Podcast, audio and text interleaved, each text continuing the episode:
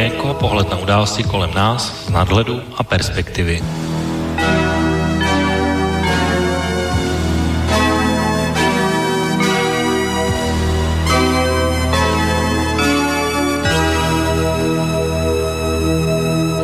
Příjemný páteční podvečer, vážení posluchači, od mikrofonu vás vítá a zdraví Intibo a začíná relace Okénko za ten 5. června roku 2020 a dnes eh, tedy bych asi začal tím, že když jsem tady v úvodu letošního roku si tak představoval, o čem bychom dnes v tomto období mohli mluvit, tak mi to tak vycházelo, že hokejový šampionát už budou mít za sebou a bude tady vlastně eh, začátek fotbalového eura, takže to vypadalo na nějakou sportovní relaci. Nicméně realita letošního roku asi překonala už veškerá očekávání a to o čem tady vlastně v průběhu celého roku letošního mluvíme, tak dá se říct, že už překonává opravdu veškerá moje možné představy o tom, co je vlastně v letošním světě možné. A ani dnes to nebude jinak, protože asi ještě za celých 81 předchozích relací okének tohle téma, o kterém dnes bychom tady měli mluvit, nebude tak těžké, tak složité, tak dlouhodobé a ačkoliv dnes relace bude mít svých standardních 90 minut, tak celkem jistě jsem si jistý, že po těch 90 minutách budeme vlastně stále ještě na začátku. Protože to téma je tak komplexní, tak složité a rozsáhlé, že vlastně je mnoho různých pohledů, mnoho různých názorů, mnoho různých eh, perspektiv, z jakých se dá na to dívat a samozřejmě celý ten problém nemá žádné ani rychlé řešení, ani něco, co my bychom tady mohli asi objevného dnes zjistit, že co jsme ještě nevěděli nebo netušili, což ale vůbec nebrání tomu si právě o dnešním tématu povídat. Já ještě než ho uvedu, tak v českém prostředí se vlastně je, je to možná i něco, co si v českém prostředí neumíme úplně představit nebo v našich šířkách, protože uh, u nás uh, téma řekněme, černoského rasismu, diskriminace, vlastně můžeme zažít taky si v nejčastějším podobě někde na nějakém fotbalovém stadionu, pokud bych to měl specifikovat, tak asi nejčastěji možná na fotbalové letné, protože uh, tam už je to takový proslulý spartianský kotel, uh, který různými pokřiky, házení banánů a já nevím čeho všeho, uh, vlastně už stál fotbalový klub Pražské Sparty skutečně tisíce na různých pokutách a je to vlastně takový už vyhlášená uh, věc, uh, která ačkoliv už se také táhne léta, tak pořád také nemá zatím žádné řešení.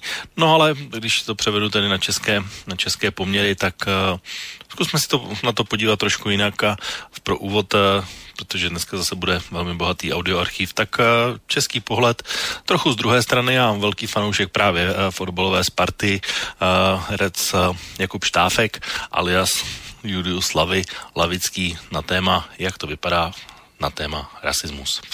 Já tě zdravím.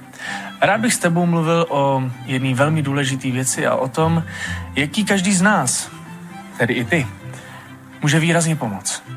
A tou věcí je rasismus. A rasismus má na českých stadionech dlouhou tradici.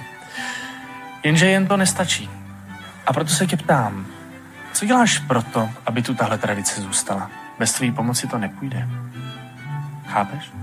Není potřeba, abys byl rasista skrz na skrz. Nemusíš přemluvat svého kámoše, nosit nějaký trapný trička, který všem ukážou, co si myslíš. To je úplně zbytečný. Ty musíš být rasista uvnitř. Musíš to mít v srdci a v správnou chvíli to musíš vybalit. Jestli mi rozumíš. Dám ti pár příkladů, kdy vypustit svého rasistu ven. Když uslyšíš nějaký rasistický forek, tak se mu normálně zasměj Ať všichni vidí, že je to naprosto normální, zasmějou se taky, uvidíš. Hm, jsou to ovce. Když potkáš na ulici Černocha, zareaguj na něj. Odplivni si. Přejdi na druhou stranu. Když do tvého klubu přijde cizinec, zdůrazní, že je zapotřebí se spoléhat jen na Čechy a na bílé hráče. Když dá Černoch, nedej bože gól, tak ho neslav. Černé goly se nepočítají, to nevíš? Pro tebe to jsou maličkosti, ale oni to pocítí na stovkách podobných drobností denně. Můžeš si být jistý, že to bude mít efekt. Říká ti tvoje máma, že chovat se jako rasista není úplně OK? Hm. Ať tvoje máma radši drží hubu, protože o rasismu ví úplný no. Jasně, bejt rasista nepřináší žádný výhody. Absolutně žádný. Bohužel. Ale kdyby se každý na stadionu vykašlal na rasismus, kam to asi povede? Postupně by zmizely urážky proti černochům, zmizelo by hučení, cizincům by se tady hrálo líp. Tohle by si vážně chtěl. Zamysli se. Co děláš pro to, aby rasismus na našich stadionech přežil? Ha? Bylo by asi příliš snadné se tímhle téma odbít právě nějakým takovýmhle uh, audiem a vlastně bavit se o tom z našeho pohledu, protože to, co se v těchto dnech a uplynulých týdnech a děje ve Spojených státech, je skutečně věc nevýdaná, ačkoliv nějak neobvyklá a je to vlastně věc, která se pravidelných intervalech z nějakého důvodu vrací, ale smrt George Floyda jako oběti zjevné policejní zvůle nastartovaly nevýdané pr- protesty po celé zemi.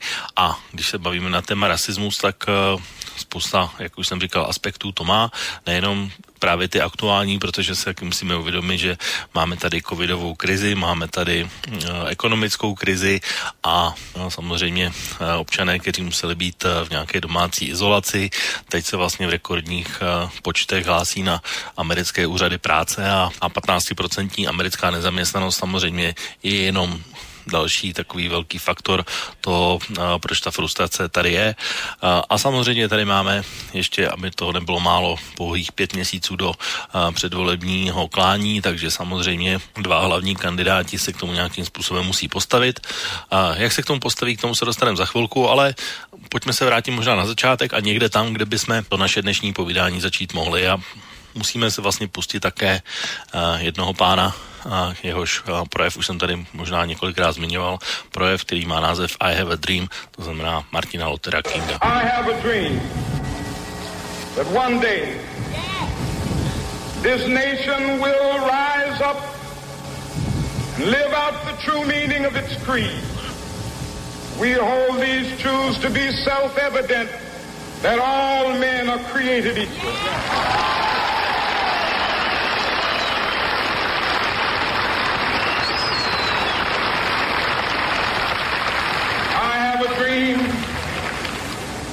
That one day on the red hills of Georgia,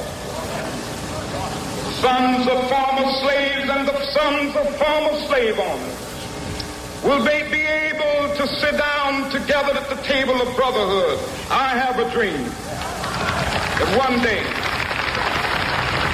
even the state of Mississippi, a state sweltering with the heat of injustice, sweltering with the heat of oppression, be transformed into an oasis of freedom and justice. I have a dream. My four little children will one day live in a nation where they will not be judged by the color of their skin, but by the content of their character. I have a dream. Tak, dlouhá desetiletí už uplynulo od tohoto známého projevu uh, z Martina Luthera Kinga a mnozí by asi řekli, že spousta věcí se už změnila k lepšímu a věc se posunula. Nicméně v, přesně v den, kdy došlo k oné tragédii ohledně George Floyda, tak uh, můžete třeba zažít i na New Yorkském Central Parku následující situaci, kdy, uh, bych to popsal, jako černo, kde te právě po Central Parku vidíte běloruskou paní, která se jmenuje Amy Cooperová, která má spuštěného svého psa na vodítku v místě, kde psy mají být na vodítku připevnění a nemají tam co dělat, aby běhali sami. No a potom se odehraje, odehraje následující scéna. Please don't come close to me. Sir, I'm asking you to stop recording me. Please don't come close to me. Please take your phone off. Please don't come close to me. I'm taking pictures calling the cops. Please, please call the cops. Please call the cops. I'm going to tell them there's an African American man threatening my life. I'm sorry, I'm in a ramble, and there's a man, African American, he has a bicycle helmet.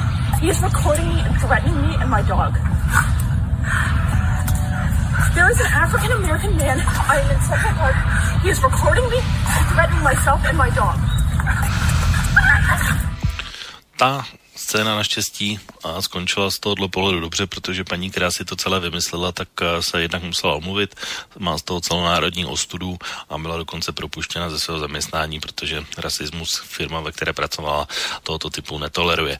Takže aspoň z tohohle hlediska to možná i pro ní bude poučení. Každopádně ale jsou tady opačné názory, které říkají pravý opak, že tady máme vlastně už rovnoprávnost nastavenou a že už to vlastně se za to každý může sám a že tady vlastně žádné předsudky nemohou být. No ale uh, potom, když pokud se tyhle dvě situace uh, stanou třeba ve stejný den, tak to zbudí nějaké protesty, které samozřejmě bývají poklidné, ale najde se tak, jako vždycky to bývá, uh, rušivý element, který to tak trošku zdiskredituje a samozřejmě se z toho na velké rabování a krátký údevek toho, jak se to právě na těch demonstracích třeba bývá. Jesus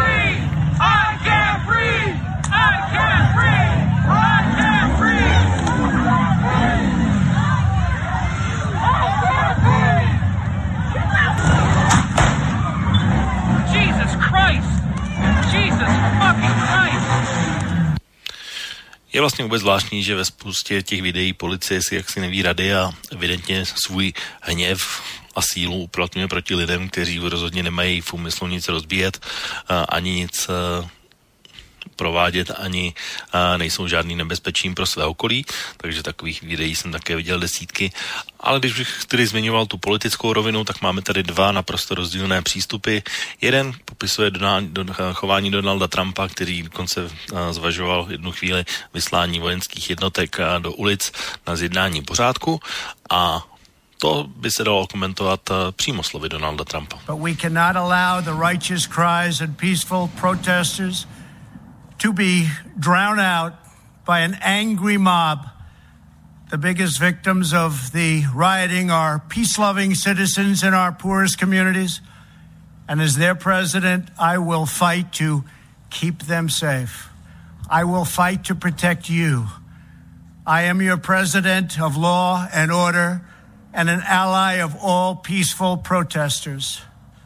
But in recent days, our nation has been gripped by professional anarchists, violent mobs, arsonists, looters, criminals, rioters, Antifa, and others.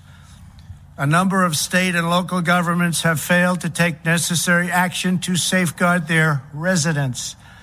Innocent people have been savagely beaten A mohl bych takhle pokračovat dál a dál uh, vlastně tím popisem, ale nebudu už dál zdržovat. Možná jenom, ještě než bys na to zapomněl, tak uh, chtěl bych uh, touto cestou uh, na rozdíl od České poslanecké sněmovny, která toho nebyla schopná poděkovat Chajvanu za darované zdravotní pomůcky, které nám dali během koronakrize a velmi nám to pomohlo při vypořádání se s touto nemocí. Tak to by byla jedna taková věc, kterou bych chtěl říct. A druhá věc, kterou bych chtěl říct, určitě vážení posluchači, pokud budete chtít se do naší diskuze zapojit, tak na telefonním čísle 048 381 0101 a můžete položit svou otázku mým hostům nebo na e-mailu studiozavinářslobodnývysílač.sk a nebo přes naše webové stránky pod zeleným odkazem otázka do studia, a, takže to jsou tři tradiční kontaktní údaje a když mluvím o hostech, tak a, stejně tak jako před dvěma týdny, tady právě budou dva pánové, kteří už jsou tady tak zvaně doma. Jsem rád, že vlastně tady mohou spolu debatovat. Možná dnes jsem zvědav, jak se budou jejich názory lišit, nebo jak se budou shodovat. Sám jsem na to zvědav. Ale v každém případě na telefonu je připravený Marty. Takže Marty, ačkoliv ti tedy původně odpadl koncert a žádné hraní se tedy dnes konat nebude, tak jsem rád, že si i tak přijal pozvání do relace Okénko a vítej. Ahoj, buď, buď zdrav, ale koncert tam neodpadl kvůli koronaviru, ale kvůli nemoci zpěvačky která dostala nějaký zánět, má zánětlivý eh, po, po zákroku v puse, v zubech, tak dostala zánětlivý onemocnění a my máme příští týden daleko důležitější koncert, tak jsme to v podstatě odřekli sami, takže nemá to nic společného s opatřeními nebo s rozvolňováním. Prostě jsme to odřekli eh, v, v rámci, v zájmu jejího zdraví. No ale tak, tak jsem rád, Dobrý že večer tady, všem. Tak uh, vítám tě tady ještě jednou a jsem rád, že jsi tady našel svůj náhradní program tady v relaci Okenko a pochopitelně tvým parťákem tady dnes bude na Skypeu o to, takže o to i tobě hezký podvečer. Tak hezký už letní páteční podvečer všem. Tak, eh, pánové, já jsem tady si vzal dneska, dneska trošku delší úvod, ale eh, vlastně vaše taková otázka na, na, na vás na oba v úvodu, taková společná, když byste měli v nějakých eh, krátkých, v krátkém svém úvodu a nějak popsat vlastně, jak celé to dění těch posledních několika dnů a týdnů vnímáte ze svého pohledu, tak jak to vlastně můžete vidět v různých médiích, sociálních sítích nebo tam, kde to sledujete, Martin tak já musím nejdřív musím pokárat, jo. Nejdřív musím pokárat, protože když si naposledy viděl, aby na Spartě přivít banán jako na hřiště. Zvlášť máme Kangu, Kostu, uh, vepředu TTH, to už dávno tam tohle neprobíhá. Od Bonnyho Wilfrieda se tam takovéhle věci fakt jako nedějou. A je to taky tím, že prostě kampaň, kampaň tam probíhá, že ten fotbal teď už fakt je to exces vždycky úplně mimořádný a je to vždycky dílo nějakého jednotlivého pitonce nebo nějaký partičky, ale tohle už si fakt na Spartě dlouho neviděl. I když chápu, že v roce 2012, 13, 14 to ještě tam jako bejvalo, ale tohle Já už jsem to bral tak jako globálně, že to je vlastně takový věc, která k tomu patří a pořád no, se to tak, tak jako řešilo různé dělbuchy a podobné hučení a podobně. Tak si to měl říct, že se to stalo mělníku, ale tak víš co, ale, ale prostě u nás, jako na Spartě, se tohle už jako neděje. A, a jsem tomu rád, že se to neděje a samozřejmě třeba Kostu, já mám hrozně rád toho našeho obránce a to je velmi příjemný člověk, ale uh, samozřejmě tak rasismus, uh, víš co, je to vždycky něčím způsobený, že zpočátku ten rasismus byl, byl uh, způsobovaný nějakým, nějakým strachem z neznámého, co si budeme povídat, a vždycky, vždycky ten rasismus uh, můžou pozitivně i negativně ovlivnit nějaký vzory. Všichni asi známe jméno Mohamed Ali, Cassius Clay. Ten prostě posunul, posunul prostě to černožské myšlení a černožské hnutí tím svým vzorem a tím, jak se choval a tím, jak bojoval v ringu a tím, jak prostě pro jeho občanský postoje uh, ho posunul úplně někam jinam a když vlastně umíral, tak to byla celosvětová celebrita, vyhlášený sportovec tisíciletí nebo století, to je jedno vždycky to jde za vzorem a tohle, co se tam děje, je strašně smutný, je to strašně špatně, uh, ale možná se někdy naučíme koukat se na lidi ne podle barvy, ale podle prostě podle toho, co to zrovna dělají. Jo. Na druhou stranu americký policajt, uh, kde máš, uh, kde máš prostě umrtí policajtů rukou Černocha tak jako jedna ku jedný, tak se nedivím, že, že se chovali, jak se chovali. Asi měli dlouho velký klid, takže ono rozhánět demonstraci není úplně asi legrace a nechtěl bych to zažít a nechtěl bych to mít. Samozřejmě rasismus je špatně, jako soudit někoho podle barvy jeho kůže je prostě pitomost, ale vždycky to prostě něčím zapříčiněný, strachem z něčeho. A existuje samozřejmě, a ty to dobře víš, existuje i rasismus v opačném gardu, kde já jsem tady před 25 lety něco měl jednání s velvyslancem eh, Jihoafrické republiky, kde zažili rasismus zase na Rubě. Jo. Vždycky je to prostě, rasismus je vždycky špatně, ať je to tak nebo tak, je to vždycky špatně. To, co se tam teď děje, je smutný, rabování, ale zase odsuzuju ten, ten, ten zákrok, je, byl zbytečný, byl přehnaný, byl naprosto prostě přehnaný, ale zrovna tak mi přijde hloupý, jako kdybych byl, dejme tomu Větnamec a někdo mi Eh, hodil, hodil cihlu do toho, do, do večerky, tak budu asi taky nebudu úplně nadšený, že jo. Tak k tomu zákroku se určitě dostaneme. Ještě já dám, asi bych teda dal slovo o to ještě chvíli. No, tak jako rasismus asi v zásadě odmítneme jako všichni si myslím, nebo většina lidí. Uh, ono je samozřejmě, rasismus je součást nějakých přežít, eh, před, pardon, předsudků, a ono jako záleží na předsudky, to se obecně, když si někdo řekne, že má nějaký předsudek, tak se to bere jako automaticky něco negativního, ale on předsudek je určitá sociální ochrana nebo taková prevence, to takový jako konzervativní myslitelé vlastně to brali, že je to, e, že předsudek je vlastně něco, nějaká, jako něco, co člověka automaticky z takové ochrany ještník zapíná. A ono to známe samozřejmě i od nás, prostě, protože samozřejmě e, prostě je to reakce na nějakou jakoby takovou a priorní jinakost něčí, eh, tak je třeba vnímat prostě nějakou psychologii v tom toho člověka a takže nechci to, jako je to negativní, ale prostě chci říct, že je třeba to vnímat s nějakým určitým eh, jakoby pochopením, takovým hlubším psychologickým.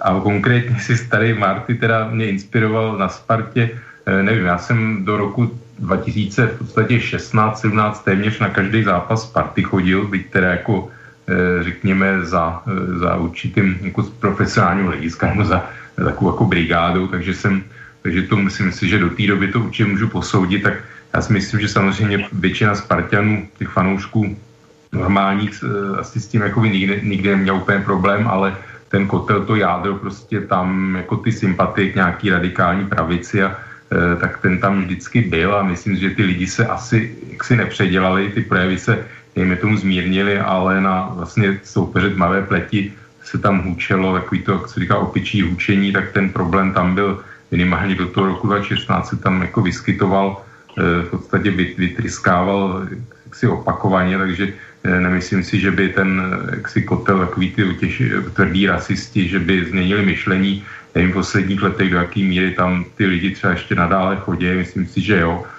A by zmínili toho Muharama Aliho, jo, tak on, on vlastně sice jakoby něčeho dosáhnul, ale zároveň si myslím, že to nebyl úplně takový ten vzor, jak si nějaký, jako který by měl, eh, řekněme, rasismus eh, jak si ukázat nebo zmírnit jako rasismus v některých lidech, protože on sám působil jako arrogantně nafoukaně, eh, i právě, že i z jeho strany tam jako se opačný, jako jednak opačný rasismus objevoval a jednak vlastně on sám používal i jako velkou tu psychologickou hru na ostatní vlastně afroamerický soupeře. Vlastně si pamatuju Joe Frazier, jeho jeden z největších rivalů vlastně vyprávěl, že, že on, vlastně vůči používal i klasický jako rasistický urážky, byť to byl, byť Mohamed Ali, nebo pro mě Cassius Clay byl vlastně e, sám Černoch, jo, takže nevím, jestli zrovna Muhammad Ali je ten správný e, jakoby v tématu rasismu E, nějaký jako vzor chování. No, Marty. No, ten řekl, že je Strejček Joe, že, jako, že má vlastně bílý manažery, no. takže, takže to bylo v pořádku. O tohle na, na Muhammada ale ho mě nedostaneš, víš to, protože to jako jeho životopis mám docela zmáklé. Ano, bylo to tam před tím zápasem, ale před boxerským zápasem je to vždycky promo. Jo. A tak je, že další šampion, který byl, který byl George Foreman, tak eh, ten přece na olympiádě zvednul pěst, jo, jakoby za takže tohle, to, to jsou 60 let a v tom já bych se nepatlal, protože to bylo úplně jinak, než je to dneska. A dneska hm, podívej se, kolik černých umělců, podívej se, kolik černých sportovců, prostě jsou naprostý celebrity, černí basketbalisti, uh, černí americký boxeři teď zrovna nehrajou úplně, úplně prim, ale, ale 70. 80. leta byli ve znamení černých, poslední šampion byl vlastně Mike Tyson, že jo. A takže to jsou celebrity. Michael Jackson v muzice, je spousta prostě opravdu významných černých muzikantů, kteří jsou úplně senzační a jsou to prostě fakt jako celebrity. To znamená, že se to od 60. let posunulo kroky mílovými. Že? A navíc uh, minulý prezident Spojených států byl samozřejmě jako tmavý pleti, že? takže celé jistě se to posunulo někam. No, jestli jsem ještě na to.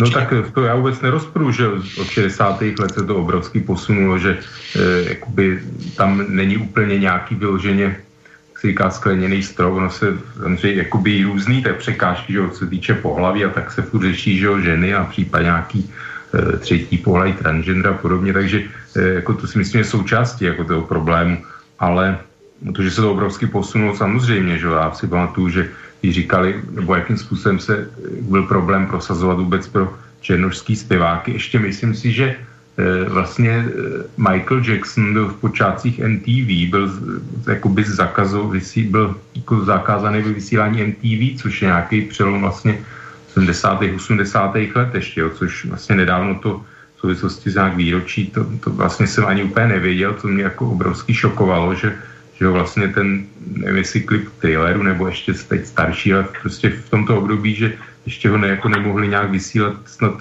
jako v hlavním to vysílacím proudu, že to jako mimo, mimo nějakou rubriku prostě černožská muzika, jo, což je opravdu, jako musím říct, že až jako šokovalo, že takhle ještě v té době něco takového bylo, ale to, že samozřejmě americká společnost eh, jakoby umožňuje i vyniknout prostě jakoby neběložským, řekněme, černožským nějakým jako vynikajícím jedincům, e, to samozřejmě je pravda. E, na druhou stranu no, se stávám, a myslím, že jsem to i tady ve vysílání už říkal, že, že v podstatě jakoby černoši, kteří se takzvaně vyšvihnou, tak mají tendenci jakoby opouštět tu svoji komunitu a stěhovat se vlastně do běložských jako zámožných čtvrtí, vlastně vy, sami se jakoby vymanit nebo vyloučit z takových těch Eh, prostě černožský get, kde třeba vyrůstali, jo, takže mm, ono, prostě ten rasismus tam v, jako v americké společnosti je a on je samozřejmě spojený s tou sociální otázkou. A on to i třeba Martin Luther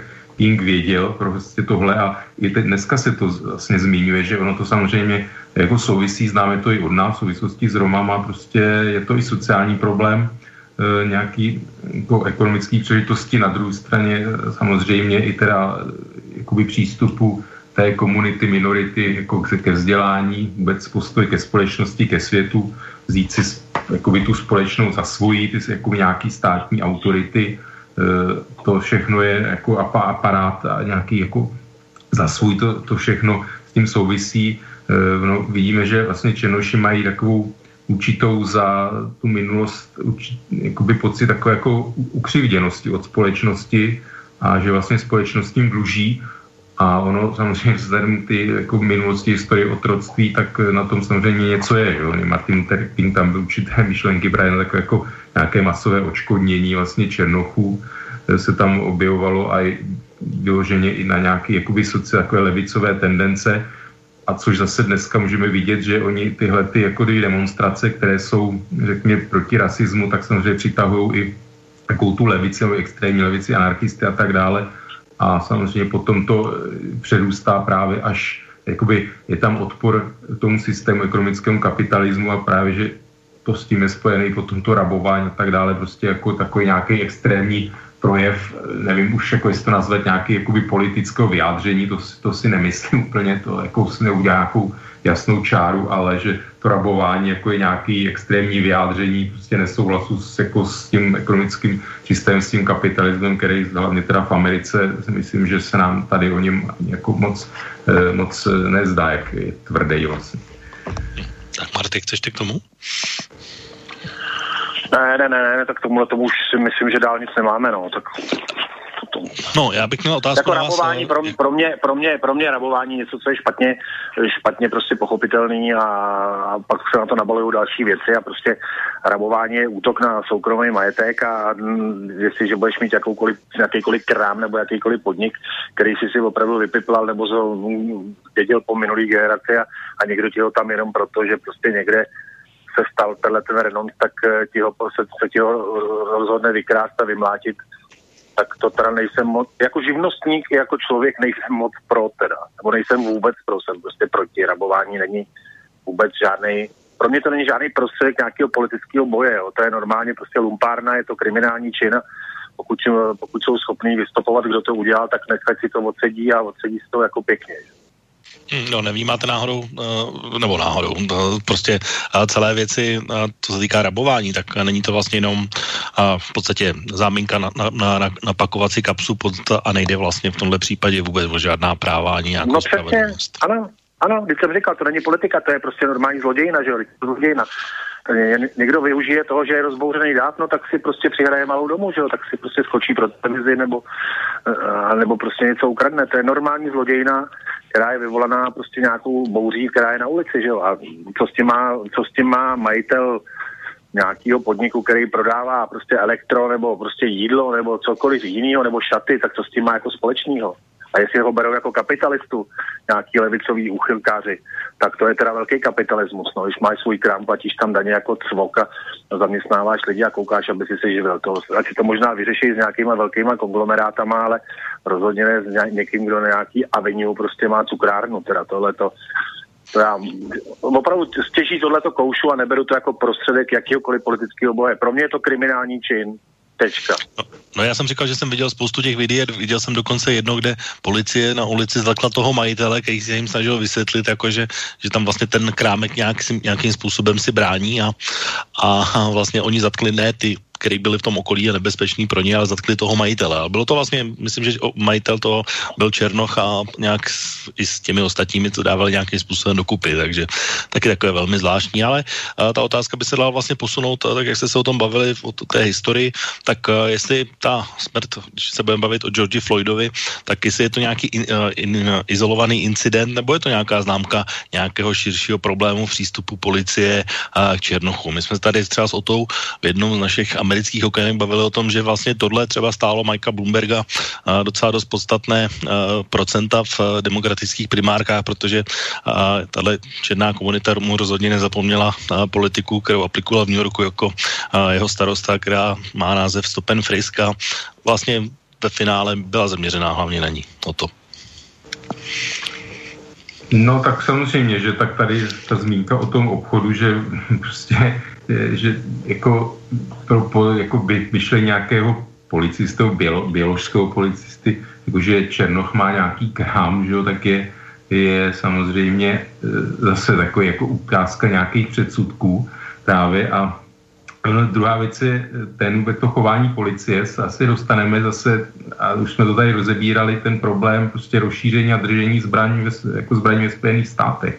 To, že ty policajti prostě nějakým se jako reagují a jsou e, vyzbrojení tímhle způsobem. Samozřejmě jednak v uplynulých jako letech, nějakých 10-20, jednak v souvislosti s takzvaným bojem proti terorismu, že jo, kde se policie prostě masivně vyzbrojovala, to je teď jsou jako součástí kritiky a snahy tohle to změnit, vlastně jakoby potrhnout nějaký, jakoby, no potrhnout eh, ve smyslu jako zmenšit, zhoršit financování vlastně policie, eh, kdy je úplně absurdní, že se vydávají obrovský částky, nějaký vrtulníky a prostě jako armádní vyzbrojení policie a klesají výdaje prostě na vzdělání a nějaký jako podporu nějakých chudých a tak dále, prostě, takže je to taková absurdní situace.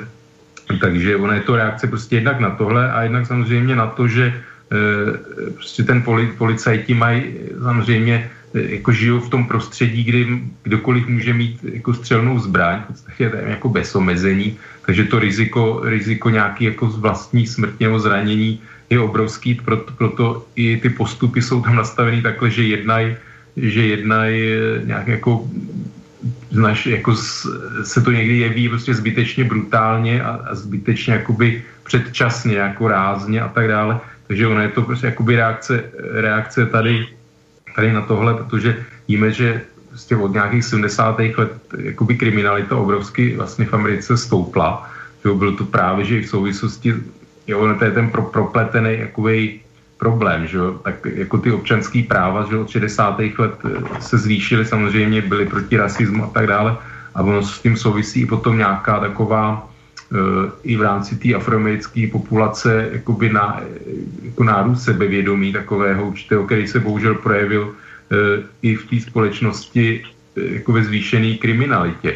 Jo, takže a ta policie vlastně se na to postupně nějak reagovalo a zvláště v těch velkých městech se s tou kriminalitou bojovalo někde více, někde méně úspěšně, ale pořád samozřejmě ta kriminalita americká a zvlášť na těch předměstích, kde teda Eh, hlavně, že afroamerická komunita jsou problém s drogama a tak dále, už jsme tady řešili, tak eh, prostě je obrovská, no a ta policie k tomu samozřejmě uspůsob, jednak je to jako vybavení, se tomu uspůsobilo i ty postupy chování, takže ono to není jako zas, jako rasismus, zase je to prostě jakoby reakce eh, na, na nějaký jako dlouhodobý historický vývoj v té společnosti, jo. takže si myslím, že hm, já jako ta, samozřejmě tenhle ten konkrétní případ je je velice eh, jako do očí bíjící a jako je třeba to řešit a nedivím se, že se to stalo eh, jako rozbuškou nějakou, byť samozřejmě v minulosti eh, těch jako podobných situací bylo, vím, že i Rodney King, že situace, myslím, 92 Los Angeles, tam byl jakoby velice dlouhotrvající nepokoje, dva týdny, požáry, zakládání národní garda, v podstatě něco podobného, byť to bylo samozřejmě hlavně teda omezený na Los Angeles, ale jakoby těchto těch výbuchů jako, jako to rasového násilí, tak samozřejmě bylo v minulosti jakoby víc a známe to třeba i z Francie. Ale musím říct, že třeba podstatě... Tak já ještě jenom, že ti do toho no. skočím, a možná ještě bych se zeptal jenom Martyho. Marty, to by se zdá taky ten postup policie adekvátní, anebo to třeba vnímáš jako Donald Trump, že policie naopak byla ještě velmi měkká, měla by řádně přitvrdit. Dokonce on Donald Trump říkal, že ti guvernéři byli ještě, že jsou velký slaboši a že vlastně tohle umožní. Já jsem u toho samozřejmě nebyl, že jo, takže to neumím posoudit. Neumím posoudit, jaký tam mají zákony, jaký mají ty policajti pravomoce. Ale souhlasím naprosto s tím, co teď řekl že ta věc se vyvíjí v čase. A zrovna tak žádný policajt nechce umřít eh, rukou z nějakého, nějakého střelce z legální zbraně uh, z nějakého černožského gengu, který se třetí generaci živí tím, že prodává drogy a, a, a dělá si svý biznesy, rozumíš? A to je, ono se o tom rasismu hrozně dobře mluví, když bydlíš na Manhattanu, uh, ve svém uh, nějakém 33. patře a pohybuješ se ve své bublině sociální a hrozně, jin, asi se, by se o něm jinak bavili tyhle ty samý pánové, kdyby bydleli v Queensu, nějaký ulici zapadlý, kde tohle to prostě všechno probíhá. A zrovna tak je asi rozdíl pro policajta, když slouží na tom naleštěném Manhattanu, anebo když slouží prostě v těch černožských čtvrtích a tam jde možná docela dost lokejhák. Takže jako jasně, že to je exces, ale zase to musí mít nějakou příčinu a jakože sloužit jako policajt bych tam nechtěl to bych teda jako opravdu nechtěl. Jako sloužit v černožský čtvrti jako policajt mezi gengama bych vážně jako by nechtěl. To bych prostě nechtěl. Já si vzpomínám na památnou větu Dana Landy, to se teda týká Černochům, který řekl, tady se řeší romská otázka, odstěhujte se na Žižkov. Já jsem na Žižkově bydlel, něco málo o tom vím a prostě když to nezažiješ, tak to neumíš posoudit. A tohle já jsem samozřejmě nezažil. Samozřejmě ty guvernéři mají takový pravomoci, jestli to do pořádku mohli dát, ale když máš někde rozběsněný dav, tak jako chceš dávat do pořádku, jako to tam chceš střílet gumový projektily, nebo chceš prostě já si to vůbec víš, já nejsem žádný bezpečnostní expert, abych tohle uměl posoudit, jak se to dá v klidu vyřešit. Myslím si, že se to v klidu vyřešit nedá. A že, že mezi těma lidma samozřejmě je pár lidí, kteří jako tu hysterii umějí jakoby ovládat nebo prostě z ní umějí těžit a, a že se to strašně blbě řeší. A já vůbec nezávidím americkým policajtům v tuhle chvíli. Jako vůbec jim to nezávidím. Takže, no, takže jenom... asi tak za mě. No, já možná ještě jenom, bych to posunul, jenom se ptal k tomu případu konkrétně. Eh, já teda nevím, jaké máte zkušenosti, ale taková ta metoda, že vám eh, policista zaklekne za krek, tak to je nějaká účinná metoda? Nebo eh, máte s tím jaký na to máte názor, že je vůbec možné 9 minut klekčet někomu na krku jako bez nějakých následků, přičemž po sedmi minutách ten člověk, nebo prvních sedm minut tam dává jasně najevo, že, že má problém a pak je vlastně už dvě minuty mrtvý a ten policista stále na něm klečí. Martin. No, tak mě se nikdy, mně se nikdy nestalo, aby na mě klečel policaj 9 minut, protože já když mám nějaký problém s policií, a to znamená, že to je většinou nějaký dopravní přestupek a to ještě takový, jako že jsem že třeba nemám pásy v Praze někdy a nebo mě chytli s telefonem, tak uh, prostě vylezu, řeknu, ano, udělal jsem to a vyřešíme to, vyřešíme to nej, nejlépe penězma, že jo? ale takže já prostě se nepohybuju na žádném takovýmhle pomezí, aby na mě musel policajt zakleknout a dneska už eh, s tím rozumem, co mám a nějakou odpovědností a kdyby byla někde nějaká bouřka takováhle, jakože si myslím, že se to v Praze snad stát nemůže, tak se tomu radši vyhnu. No. Radši bych tam hmm. nebyl, bych pravdu hmm. No Ale klečet na někom 9 minut je samozřejmě kravina. No tak já, já jsem s tím jako, já jsem dělal takový zvláštní jako chvíli, nechci říct povolání, ale řekněme, že, jsem, že s tím mám zkušenost té opačné strany.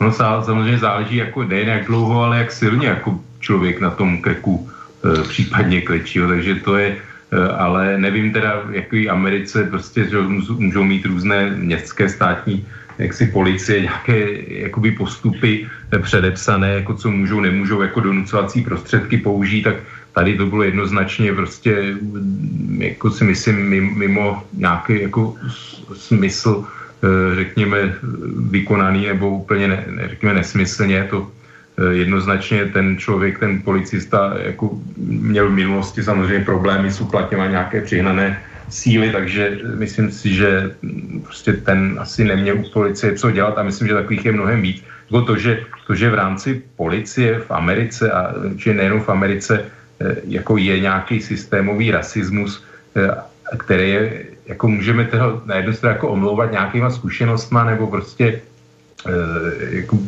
vývojem, tak samozřejmě jako ano, ale v zásadě si myslím, že ideální stav je ten, kdy tohle jakoby ne, neexistuje, kdy ten policista jedná skutečně s každým, s každým eh, jednotlivcem jako srovným, bez ohledu na barvu pleti. Jo, takže to, jako to, že to, co se děje, tak já pro to samozřejmě mám pochopení, že tohle je vyloženě jako z nějaké zneužití pravomocí, brutalita. Na druhou stranu, ono je vždycky, většinou teda vyplyne, že nebo většinou. Prostě známe to z Francie, různé ty případy, že nějaký mladí někde ukradne motorku, že a policie teda zahyne při nějakém pronásledování, jsou z toho obrovské nepokoje. Jo, tak ono prostě je to taková jako na miskách vach, prostě ta policie, že ten, ten nějaký výrostek především neměl co krás nějaký jakoby skútr, že jo, prostě to je zločinec a v podstatě si jakoby zasloužil trest a třeba oni k tomu, tomu umrtí došlo jakoby nezaviněně náhodou, ale to v podstatě se protestuje proti tomu, že ta policie ho vůbec pronásledovala, což je prostě absurdní. To bylo i u nás myslím, přece takový podobný případ. Samozřejmě. si pamatujete takový ten, jak tam policie nastavila to vozidlo tomu motorkáři. No, taky co? no, no, no. Já prostě jakoby s těma zločincema jako sympatie nemám, na druhou stranu prostě ta policie musí jakoby postupovat podle nějakých jako předpisů ideálně, které si myslím, že jsou právě o to, aby se zamezovalo takovýmhle situacím, e, tak do toho vůbec máme i jakoby nějaká nutná obrana krajní nouze, vůbec to máme. E, bezpečnostní sbory mají samozřejmě předpisy pro použití zbraní a tak dále, které, které by jakoby měly v zásadě e, prostě určují nějakou míru použití těch donucovacích prostředků, takže myslím si, že by, prostě by se to mělo tohleto dodržovat a trvat na dodržování takových takovýchhle předpisů, protože myslím, že jsou samozřejmě užitečný. Mě teď, já nevím, týden, týden zpátky, kde bez nějakých větších podrobností, že třeba byli vlákáni nějaký několik desítek policistů a vlastně hasičů v Německu do nějakého zá, zákroku a byla to léčka, začali tam na ně házet kameny.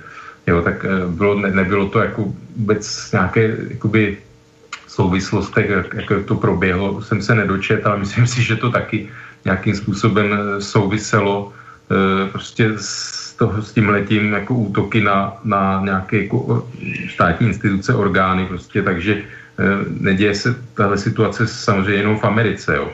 A jenom ještě jako chci, chci podotknout vlastně, že v, co říkal Marty jenom na závěr k tomu těm obchodům, jo. Ono je právě takový problém, že vlastně těch obchodů, těch malých soukromníků ubejvá, vlastně jsou to samé řetězce, které už jsou právě symbolem toho, Eh, toho kapitalismu, jaký ty Walmarty a tak dále. Eh, takže si myslím, že to, že to je, jako může být i vyjádření, ale samozřejmě pak, že ten, ten obchod vlastní nějaký jako člověk, jak malý živnostník, který má jeden obchod, že no, tak to je velice samozřejmě smutná záležitost. No Marty, funguje tahle strategie těch tvrdých zásahů, nebo je to vlastně ve finále kontraproduktivní? Ty už se z toho dotknul v tom smyslu, že vlastně a, by si velmi váhali si použít takhle tvrdé zásahy.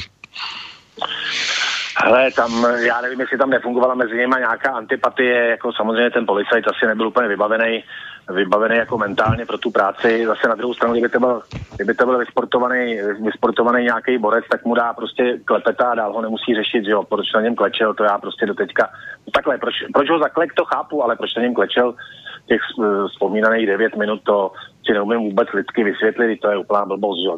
Vůbec na někom klečet takovouhle dobu, jako ho připravovat o.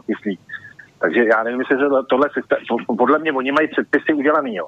To znamená, že ten policista evidentně šel proti těm předpisům, ale říkám, nebyl jsem u toho, kdybych u toho byl, tak bych se patrně zastal toho, co ležel na té zemi zakleknutý a minimálně bych se toho policajta zeptal, jestli tohle je nutný, že jo. Ale no, tak oni ty policajti byli dokonce čtyři a všichni čtyři jsou postaveni v tuhle chvíli mimo službu a dokonce už jsou obviněni z vraždy druhého stupně, což je ještě ta závažnější varianta a zabití, takže to vypadá na mnoho let vězení pro, pro ně v tuhle chvíli. Ne, že bych se jich chtěl zastávat, jo, to v žádném případě, ale teď si vím, že tam jdeš, že jsi normální kluk, prostě, který slouží někde u policie, vletíš do takovýhle vřavy, vůbec nevíš, odkud ti z toho davu může co přiletět, jakože na hlavu, nebo kdo tam vytáhne bouchačku, to je jeden výstřel a je z toho masakr.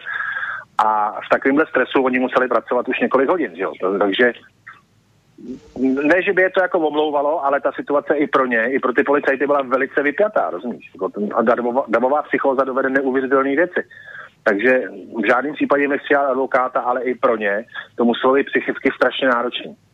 A jestli se ten, eh, jestli se ten Floyd nějakým způsobem spěčoval, vzpíral, nebo já nevím, říkám, nesvítil jsem u toho, nebyl jsem tam, eh, je samozřejmě špatně, je, je mi líto každého ztraceného života takhle hloupě. Rozumíš, když si dožiješ svoje léta, umřeš, říkáš si dobrý, žil si svůj život, ale takhle jako zmarnit lidský život je samozřejmě ohromná hloupost a ohromný neštěstí, ale musíš vycházet z toho, že my se neumíme asi vcítit do té situace, jak těch policajtů, tak uh, těch lidí, kteří tam chtěli podpalovat jakýsi nepokoje a potom už jsou potom, ty další už jsou fakt jako oběti, že jo, z těch nepokojů. Takže tak pochopitelně, ne, se to potom, ty, ty pokoje nebo ty demonstrace jsou, nebo začaly být poklidné, pak se to samozřejmě nabalilo na to, na to rabování a podobně. Teď už se to, jak se zdá, aspoň když to tak můžu sledovat, tak poslední den, dva, tak už se to nějakým způsobem zase uklidňuje. Ale chtěl bych se vás zeptat, pánové, na jednu věc, která s tím taky souvisí samozřejmě, která se týká Donalda Trumpa, protože on na svém Twitteru napsal when loot starts, shooting starts, to znamená, když začíná rabování, začíná střelba. Co si o tom myslíte? Martin. Je to krajní řešení. Je to, víš to, je to kriminální čin a ty mu můžeš zamezit jakým způsobem. Můžeš přijet do vzduchu, protože třeba já bych se velmi polekal, kdybych slyšel střelnou ránu. Já bych se okamžitě odklidil, protože tam je jasný, že je do tujího takzvaně. Takže bych se snažil zmizet z toho prostoru. I kdyby, se vystřel, i kdyby tam proběh výstražný výstřel. Ale jestliže prostě oni podle mě to je propaganda. Jestliže vědí, že ty policajti nebo dokonce vojsko nebo nějaká garda to bude potlačovat střelbou, no tak to potom je jako win-win, že jo? Potom nevíš, nevíš, jestli jsou ozbrojení, že co rabujou, ale víš 100% že jsou ozbrojení ty, co mají zjednat pořádek. Doufám, že to je jenom psychologický tah, jo? Protože by se mohli rozpoutat nějaký jatka, který nikdo normální přece si nemůže přát, aby se v civilizované zemi stříleli lidi na ulicích. To samozřejmě, to jsme asi všichni za, ale Říkám, budu věřit tomu, že to myslel prostě jako zastrašení, no, nechci věřit tomu, že bych chtěl odpálit nějaký jatka, ale zase říkám, pro všechny to bude psychicky vypjatá situace. A ty nevíš, jestli ty druhý ty zbraně nemají taky. Já si myslím, že mají některý. No určitě, tak eh, to je právě ten aspekt, o kterém mluvil o to, že v, samozřejmě v Americe má zbraň téměř každý, respektive počet zbraní vydaných je větší než počet obyvatel, takže statisticky má každý obyvatel eh, zbraně a mnozí jich mají více a mnozí mají skutečné arzenály, takže uh, ale o to, tak ten názor Donalda Trumpa. Ještě, ještě nepředral ten Trumpem, jo, no, vlastně tam jde o to, že ta policie právě v minulosti už kolikrát došlo k tomu, že teda ten, to použití síl bylo nepřiměřený, a vlastně v podstatě bylo to jako zabití, těž jako jak tu kvalifikovat, když ne vraždu, zabití. A vlastně těm policajtům se kolikrát nic nestalo právě v roce 92, ten Rodney King, tam šlo o to, že vlastně byl soud a ten jako ty policisty osvobodil. Jo, anebo se třeba děje, že ty policajty maximálně vyhodí z práce a tak dále, ale nejsou za to dále potrestání, což právě vyvolává ty, eh, vybuzuje ty vášně. Já si myslím, že to rabování, že jako v zásadě ano, odsuzujeme to, jo, ale že to právě vybudí, vybudí ten odpor tomu si taková ta bezmoc, že vlastně se člověk jakoby nemůže domoct jako spravedlnosti nějaký, jo, takže pak to, pak to samozřejmě i zase u spoustu lidí eh, může vyvolávat právě až takový extrémní reakce, prostě, že jako je tady nějaký stav bezpráví, tak se tak budeme chovat, jo, a ty lidi se tak třeba chovají, samozřejmě nedělám si iluze, že nějací opravdu jako kriminální, polokriminální jako struktury nebo lidi, že tak to znamená, že mohou využívat té situace k nějakému obohacení, že těm jako nejde vůbec o nějaký vyjádření nějakých politických nebo vůbec názoru na nějakou spravedlnost, jo, ale že nedávno byl vlastně testovala policistka, která si spletla byt prostě a zastřelila Černocha, že jen tak jako vyloženě nevinnýho, prostě, takže jsou to ty předsudky, těch případů je hodně. A jinak, co se týče toho Floyda, já co vím, tak on se jako ne, nějak jakoby nespíral, byť pracoval v nějakém klubu i přes ty zdravotní problémy, co měl eh, vlastně jako vyhazovač a údajně se prý i mohl s tím svým, řeknu, vrahem podstatě jako znát údajně, protože pracovali nějak ve stejném eh, jakoby podniku. Jako tahle, Já ti do toho jenom skočím, ale v tom je, ty audia nebo videa jsou a, a v tom uh, autě, kde on seděl vlastně před tím obchodem, kde měl údajně zaplatit tou falešnou bankovkou, tak potom tam je vidět, že se tam vlastně s těmi policajty jakoby přetahuje a, a že se jakoby spírá, vlastně spírá se i potom vlastně po celou dobu, uh, pod, i po té, co je vlastně jakoby uh, uh, to, co mu dá na pouta. Hmm. No, tak eh, jasně, já zase, tak můžu, to můžou, můžou být nějaké účelové informace, samozřejmě on člověk si na jednu stranu do, dočte, že vlastně on utek z, vlastně z Jihuanu, z, z, už který to bylo z Texasu. Ne, z Texasu, ale konkrétně město, a to je jedno, že vlastně tam měl nějaké jako problémy se zákonem, dokonce nějaké loupežné přepadení, ono právě e, většinou tyhle jakoby obětí, řekněme to policové násilí, e, jako dost začasté jsou prostě nějakým způsobem Eh, problematik, mají problematickou minulost, protože samozřejmě ty policajti si jakoby podle, můžou podle nějakého dokladu zjistit o tom člověku, že a teď vidí, eh, jede, že prostě měl nějaký začení a tak dále, tak zase to chování třeba se i eh, se jako zho, nějaký jako potom ráznější nebo brutálnější, nebo jak to nazveme, prostě jsou opatrnější a přijímají se nějaký teda opatření, jo, takže ono, a zároveň se člověk dočet, že to byl hrozně jakoby fajn, hodný chlapík a takový, tak je to takový jako hodný fajn chlapík, který ale má za sebou pežný přepadení, jo, takže to jsou samozřejmě mm, jako takové jako rozporuplné věci, jestli se spíral, jo, tak samozřejmě zase to přivedlo nějaký tuhle reakci být přehnanou. Prostě jako je to složitý posuzovat, vždycky by se to mělo případ od případu. A, a jinak se týče Donalda Trumpa, nebo vůbec ty, ty střelby. Myslím, že se jako střílet ostrý, my samozřejmě by jako měli bezpečnostní sbory jen při vlastně nějakého jako ohrožení e, životů a zdraví nějaký jako v podstatě všech. Jo, já si myslím, že tohle by se mělo střílet ostrými, tak samozřejmě se, vzhledem tomu, že je mezi obyvatelstvem tolik zbraní, tak se to skutečně může nějakou vymknout kontrole, že to může přerůst jako někam, ono už to pomalu usí, jakoby usíná ty, tyhle věci a to by asi myslím nebyl, nebylo dobrý, dobrý směr, kdyby teda tam začaly skutečně ostré, ostré náboje plít a to by bylo něco, co asi by už překročilo opravdu nějaké, nějaké meze. E, myslím si, že e, jako rabování jako lze nějak jakoby zastavit o něco jako menší, méně drastickými způsoby. Jo, to si myslím, že skutečně je až na ohrožení života a zdraví obyvatel a jinak se týče Donald Trumpa, tak to jsou samozřejmě nějaké jako politické eh, takové jeho hrádky, on je hrozně jako velký hrdina, že jo, eh, takové jako se, se tváří, přitom víme, jako co, co měl, když měl sám tam někde jít riskovat eh, vlastně do armády v době války Větnamu, tak se z toho také jako vy, vyvlek hezky, takže ten člověk je vyloženě jako reálně zbabělec, ten umí jenom jako silné řeči víc, takže to vůbec jako to, toho člověka jako nějaké takový, že, že se snaží tvářit jako nějaký tvrdák, tak je to je tvrdák, když za něj budou nastavovat krky jiný. A myslím, že on to dělá, protože ví, že on je prezident jako rozdělující, on potřebuje polarizovat tu společnost. Tak jenom možná tady bych ti do toho skočil, protože o tom ještě budeme mluvit a v souvislosti s generálem Matisem, ale eh, o to chtěl, uh, Marty, chtěl by si ty reagovat na to, co říkal teď o tom? Ty tady podle několik asi důležitých věcí, které možná ale by já jsem, třeba, já, jsem, já jsem třeba nevěděl, že ten pašáček jako má na, na, na svědomí, že tam platil, že tam platil falešnou bankovkou, že jo? To už je ekonomická kriminalita.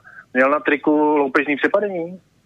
No, no LPčko jako historicky je, no, ano, LPčko, protože on byl i ve vězení, no, z kterého vyšel nedávno. No, no tak LPčko není úplně jako, no, já nevím, jestli jsi někdy byl obětí uh, loupežního připadení a v žádném případě bych to ani tobě, ani o tobě, ani nikomu prostě na světě nepsal. To taky není úplně lehká kriminalita. No tak eh, ten policajt, jestli se podíval do dokladu, tak mu to tam během chvíle vyskočilo, ta historie, no a samozřejmě už se k tobě potom nechová jako někomu, kdo přešel na červenou, že jo? To potom no, do toho to říkám, říkám že, že tam i tohle, tenhle faktor tam samozřejmě musel hrát nějakou roli.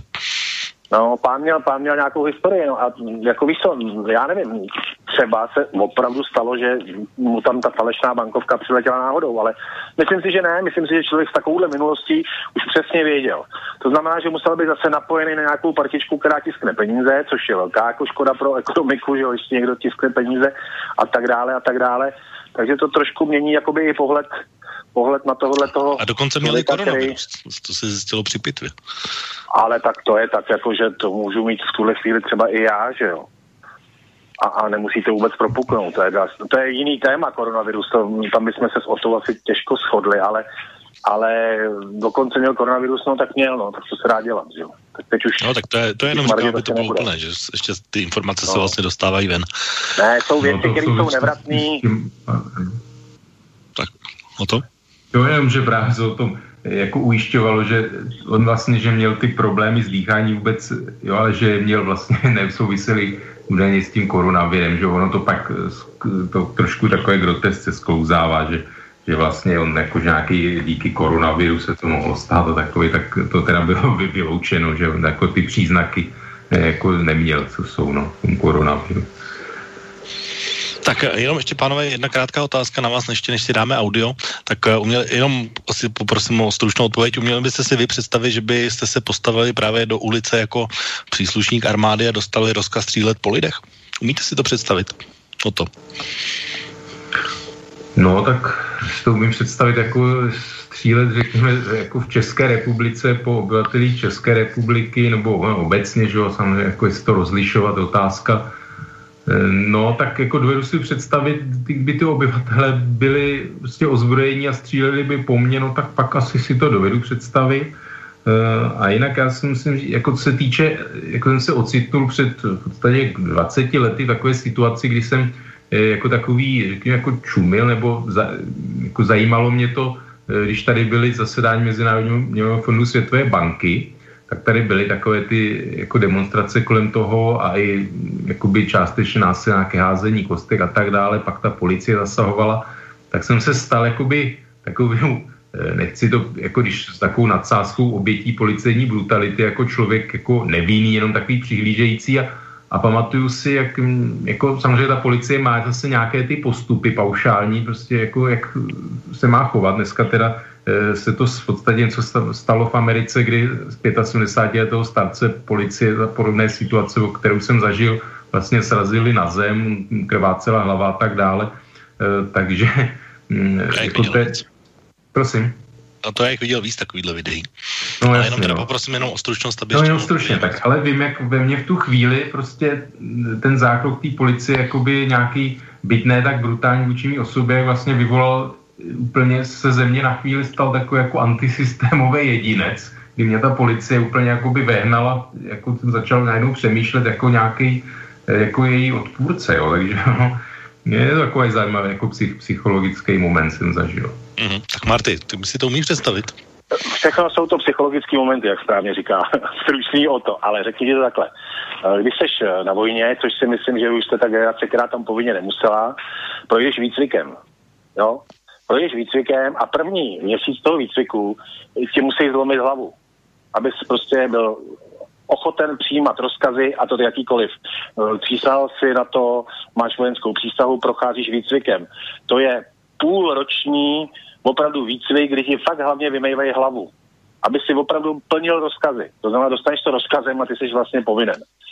A šest let po tomhletom výcviku, nebo kolik to bylo, tak to znamená, že kdybych byl nasazený do takovéhle akce a vedle mě byli úplně stejně s rozkazama moji jakoby spoluvojáci, tak bych dělal to, co by nám přikázal velitel. A to říkám, jako že to tak prostě bylo. Byl jsi v armádě, a buď si mohl vybrat, že splníš rozkaz, anebo by se s takým ve výjimečné situaci mohl vybrat, že poješ před polní soud a v lepším případě dostaneš 30 let Sabinova, v horším tě postaví ke zdi, že jo.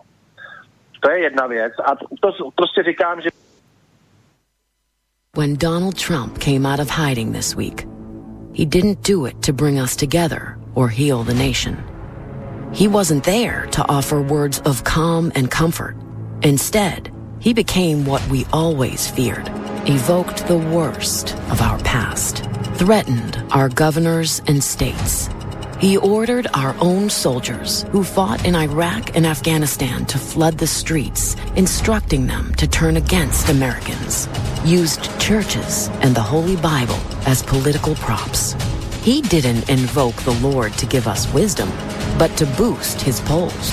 Ordered an attack on unarmed protesters using gas, rubber bullets, and flash grenades. Washington transformed into a war zone for this coward. This is a time for choosing. America or Trump.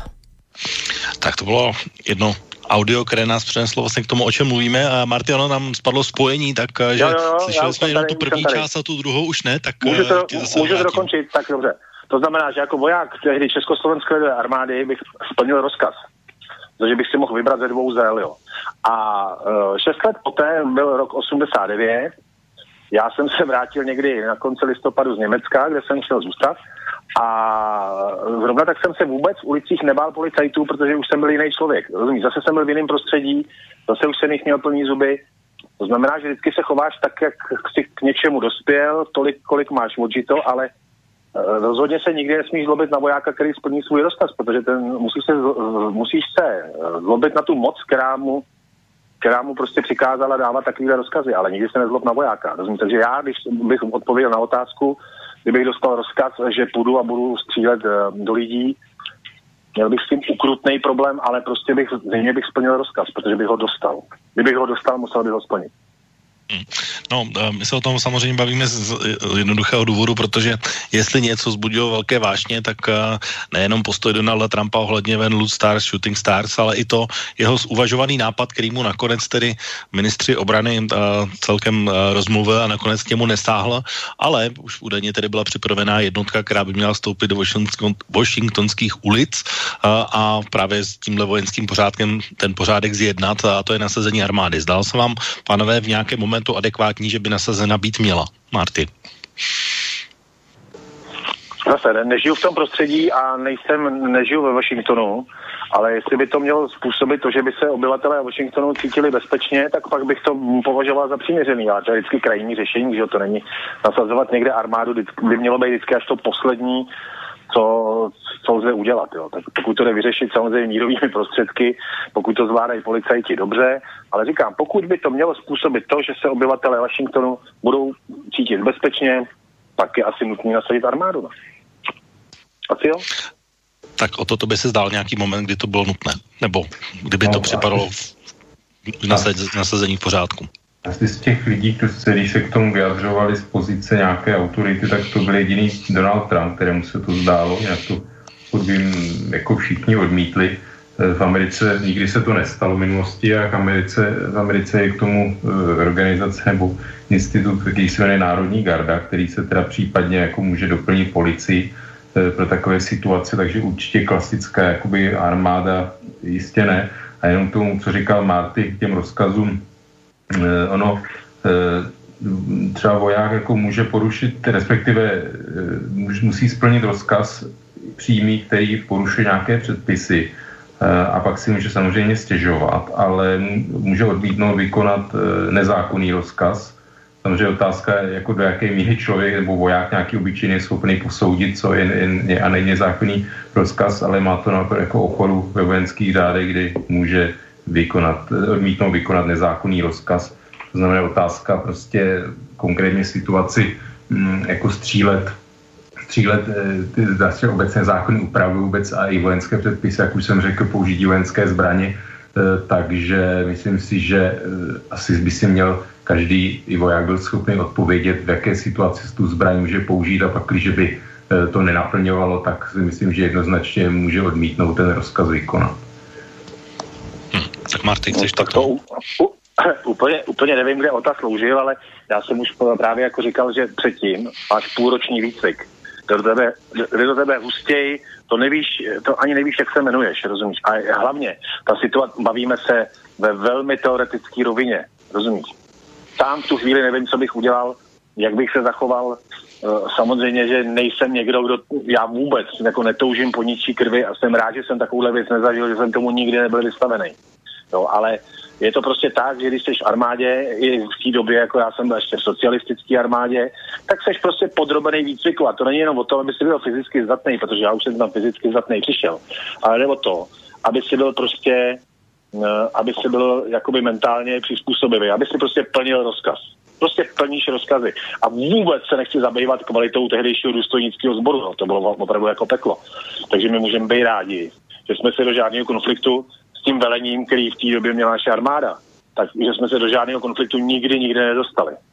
No, takže to je takový, co by kdyby, o toho bych šel radši pryč, to je prostě taková otázka, co by kdyby. Naštěstí to nikdy nenastalo a jsem tomu rád, jsem šťastný za to, že svůj život patrně prožiju v míru a porozumění. No, proto, proto jsem říkal tady v úvodu, že naš, náš pohled může být úplně zkreslený, ale je, jestli něco, a, že je tématem americké společnosti a diskuzí, tak je to právě tenhle návrh Donalda Trumpa, protože a, včera se proti jeho nápadu ostře a, ohradilo hned několik generálů, dokonce jeho bývalý ministr obrany James Mattis.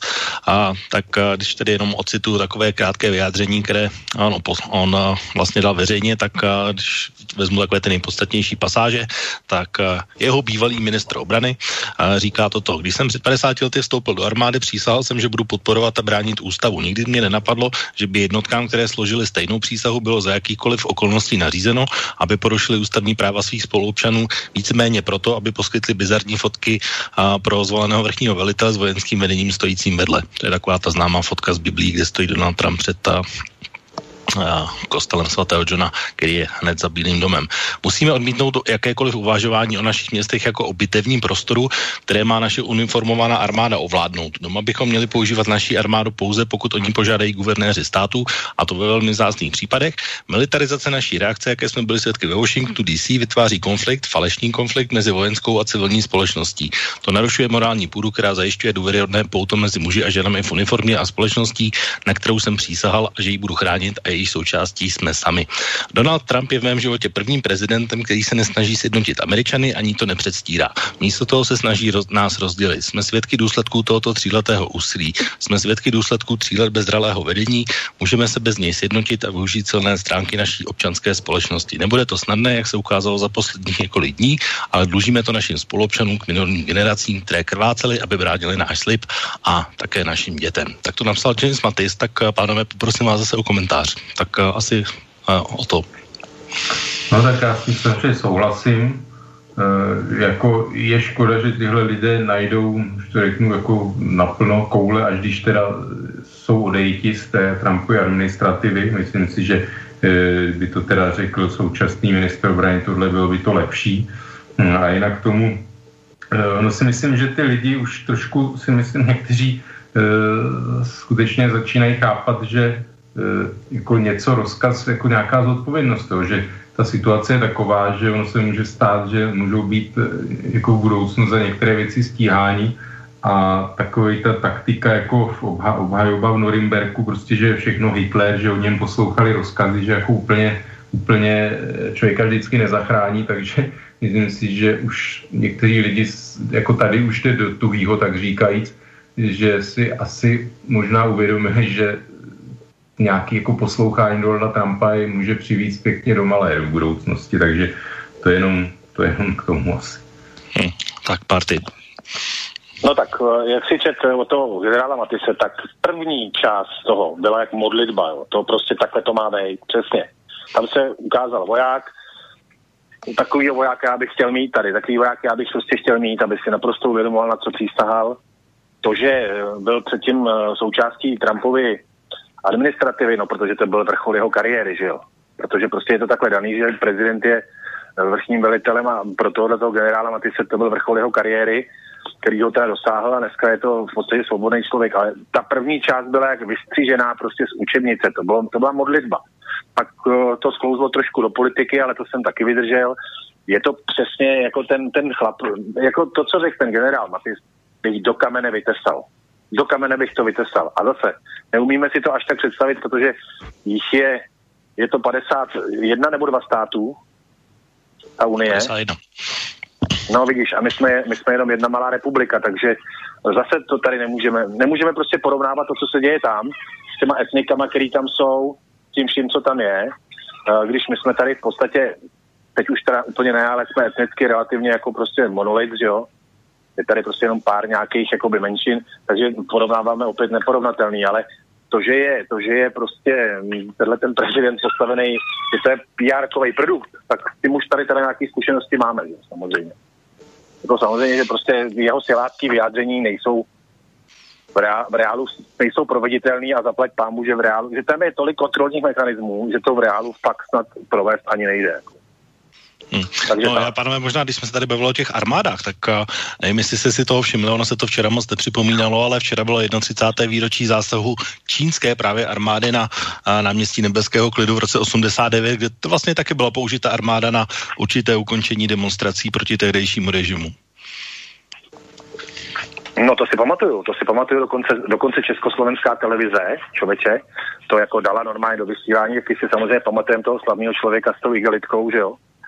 To si samozřejmě pamatuju, když tohle to proběhlo a v té době my jsme, Čína tady byla v nemilosti, tak nebylo úplně jasný, jak se k tomu máme stavit, protože na jednu stranu to byli komunisti, že jo, ty Číňani, a na druhou stranu s naším režimem sovětského střihu to nebylo úplně konformní, ale to si pamatuju. Tiananmen se jmenovalo to náměstí nebeského klidu, ano, že jo? Ano, Tiananmen. Já jsem dokonce takový pamětník, že si pamatuju, jak přistál Matias Rus na rudém náměstí, člověče, fakt jsem asi starý.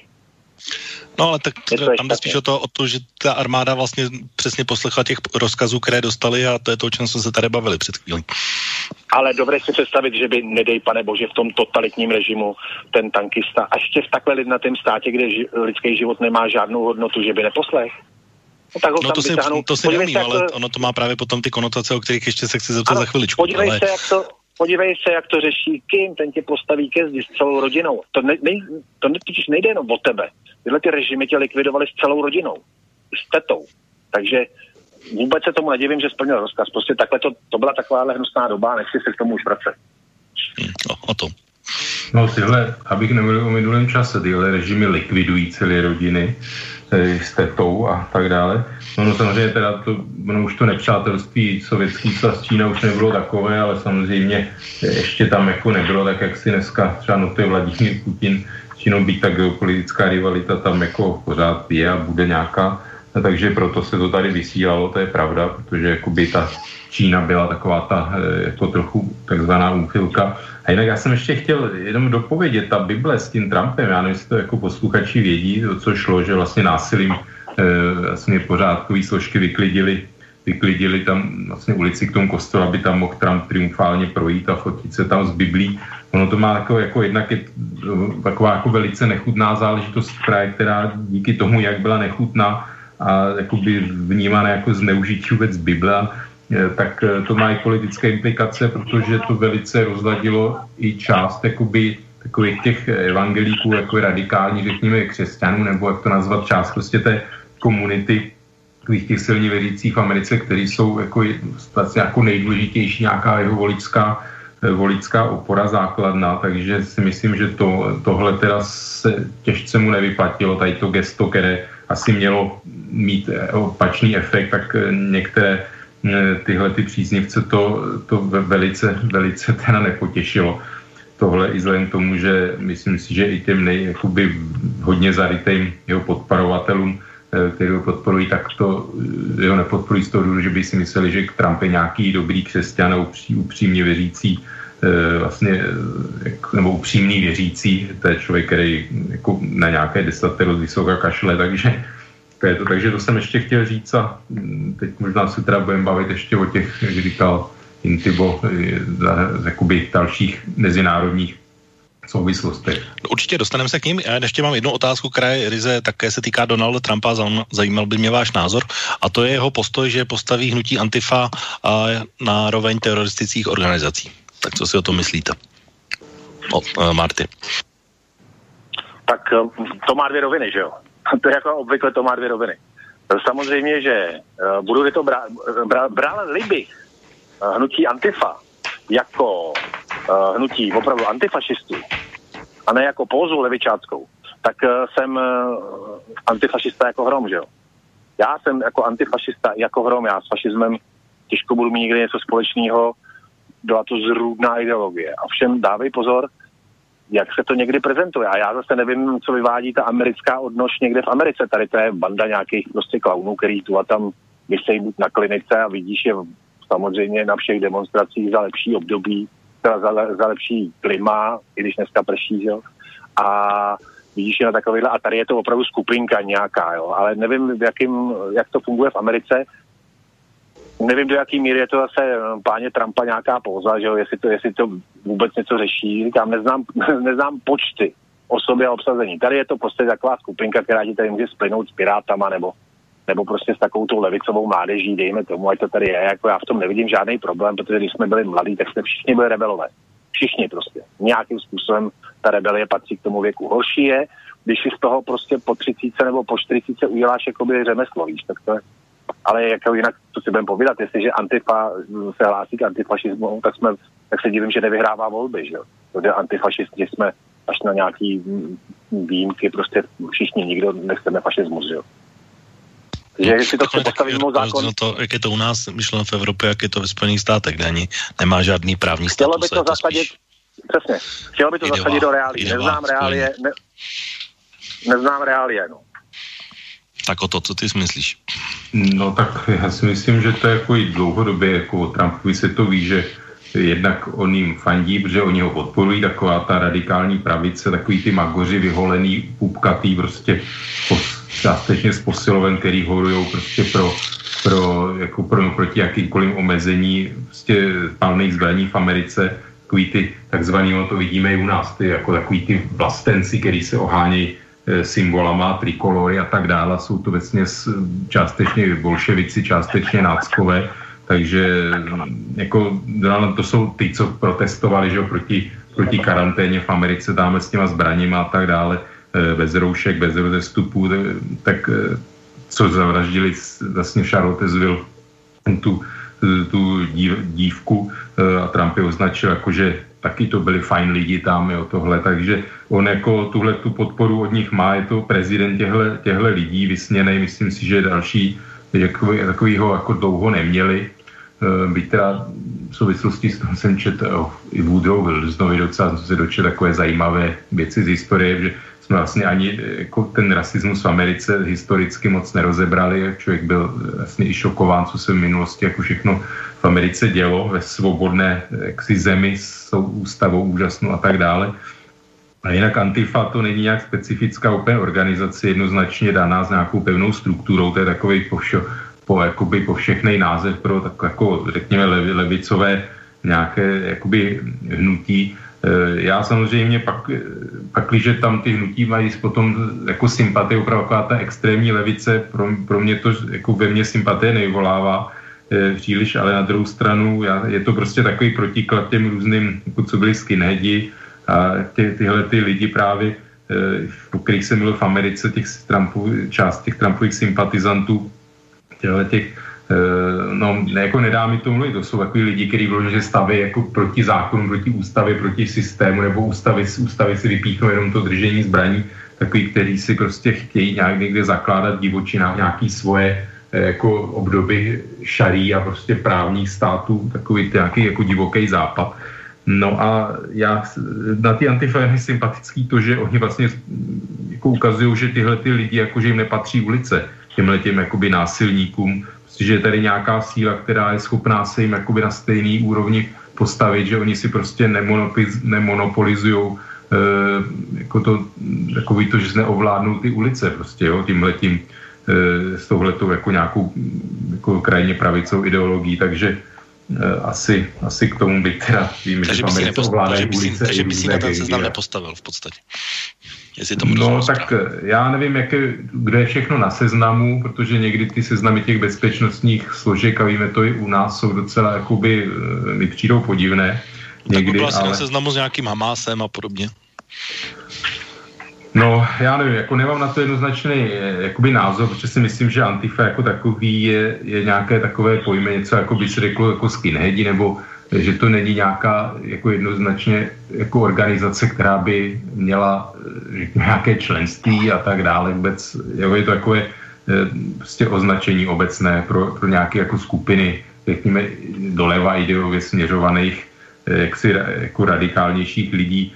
Eh, říkám, jako mě v principu prostě já žádné takovéhle jakoby bojůvky jako s nima nesympatizuju, do jaké míry, prostě protože ono se mluví, že jako ekoterorista, že někdo tamhle vyleze na komí, tak je to ekoterorista. Tak já jsem jako eh, tady tomu velice jako opatrný označovat eh, jako lidi terorismem, protože víme teď, co se děje jako v Hongkongu, že jo, prostě jako nějaký dizen proti čínské jako, jako komunistické diktatuře, tak jako... Se právě dostaneme za chvilku. Jako za teroristy, jo, takže já v tomhle jsem hodně opatrný. Hm, Marty, chceš ještě k tomu reakci, anebo půjdeme na srovnání a mezinárodní aspekty?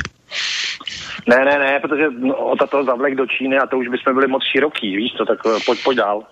No, já myslím, že to srovnání je totiž na místě, protože uh, teď vlastně to srovnání s Čínou, Hongkongem a případně se žlutými vestami je docela na místě, protože uh, administrativa Donalda Trumpa je pod palbou v tom smyslu, že jak si do, můžete dovolit nás kritizovat, když se u vás dějí takové věci a podobně, takže uh, my tady postupujeme taky podle našich zákonů, podle našich postupů s nějakým způsobem, takže minimálně tyhle tři srovnání, to znamená současné protesty, uh, žluté vesty a Hongkong jsou takové tři úplně exemplární případy toho, kdy tři dělají to tež, ale není to vlastně to tež mezinárodní politice, tak uh, musím se zeptat, jestli to vnímáte ten rozdíl, anebo jestli to skutečně je tak, že tři dělají to tež, ale není to to tež. Marty. No to si řekl úplně přesně, to je vyčerpávající. Tři dělají to tež a mnohdy to není naprosto to tež, že? To je jako, co, co, k tomu, co k tomu chceš dodat, no on to takhle je, no to můžeš dělat. Je, no je to přesně, jak si řekl, no, tři, tři dělají to tež a ono to přesto není to tež, jo, tak. A existuje tady morální právo jednoho kritizoval za to, co dělám to tež.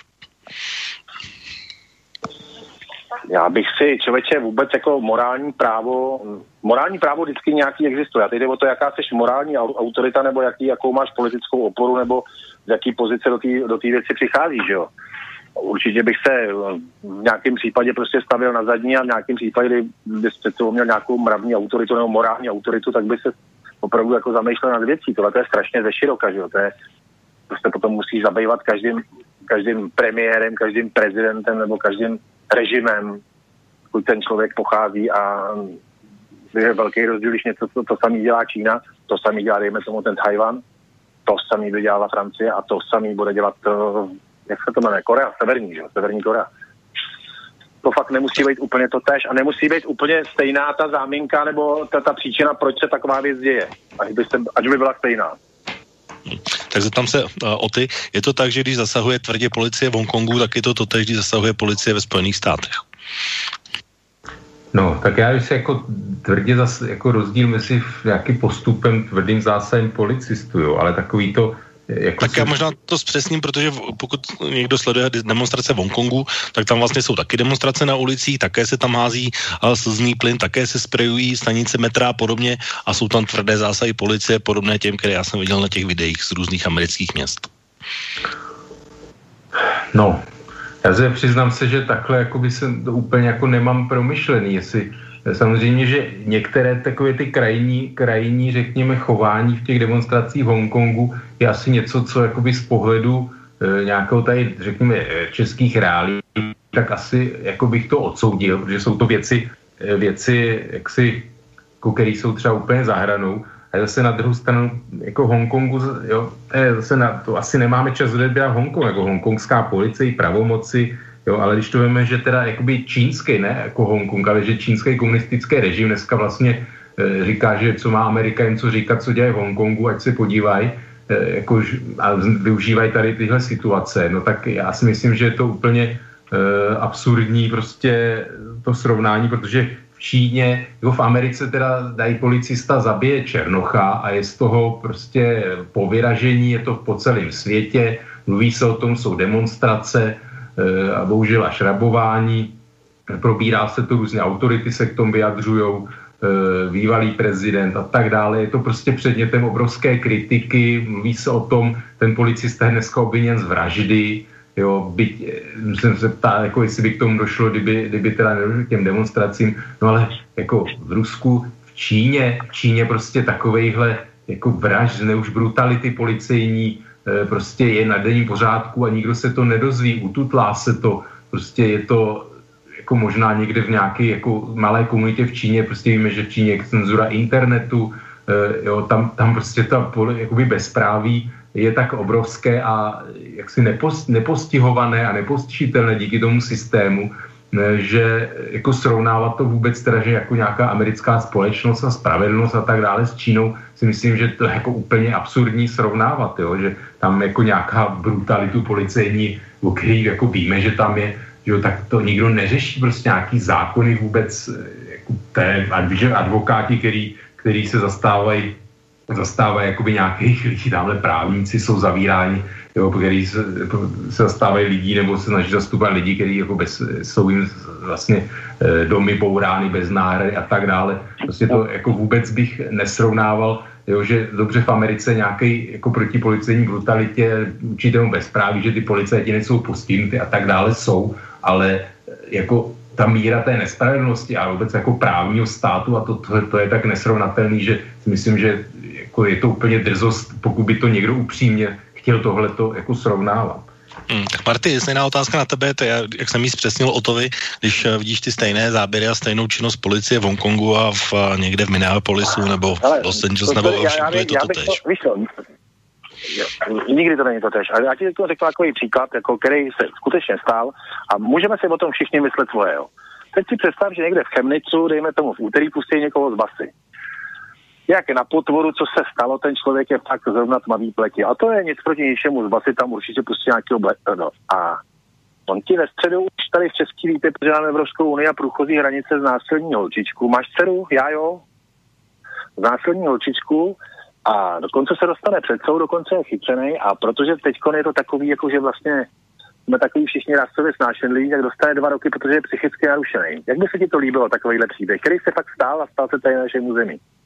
Já bych dostal za tohleto šest, já to nikdy neudělám, že takovou věc, ale já bych za to dostal šest a potom, víš co, a to je přesně o tom, jo, vždycky jsou nějaký dva, dva úhly, obojí můžou být do jistý míry extrémní, ale takovéhle věci se prostě dějou. Jako, rasismus je samozřejmě špatně a rasismus je špatný tam i tam.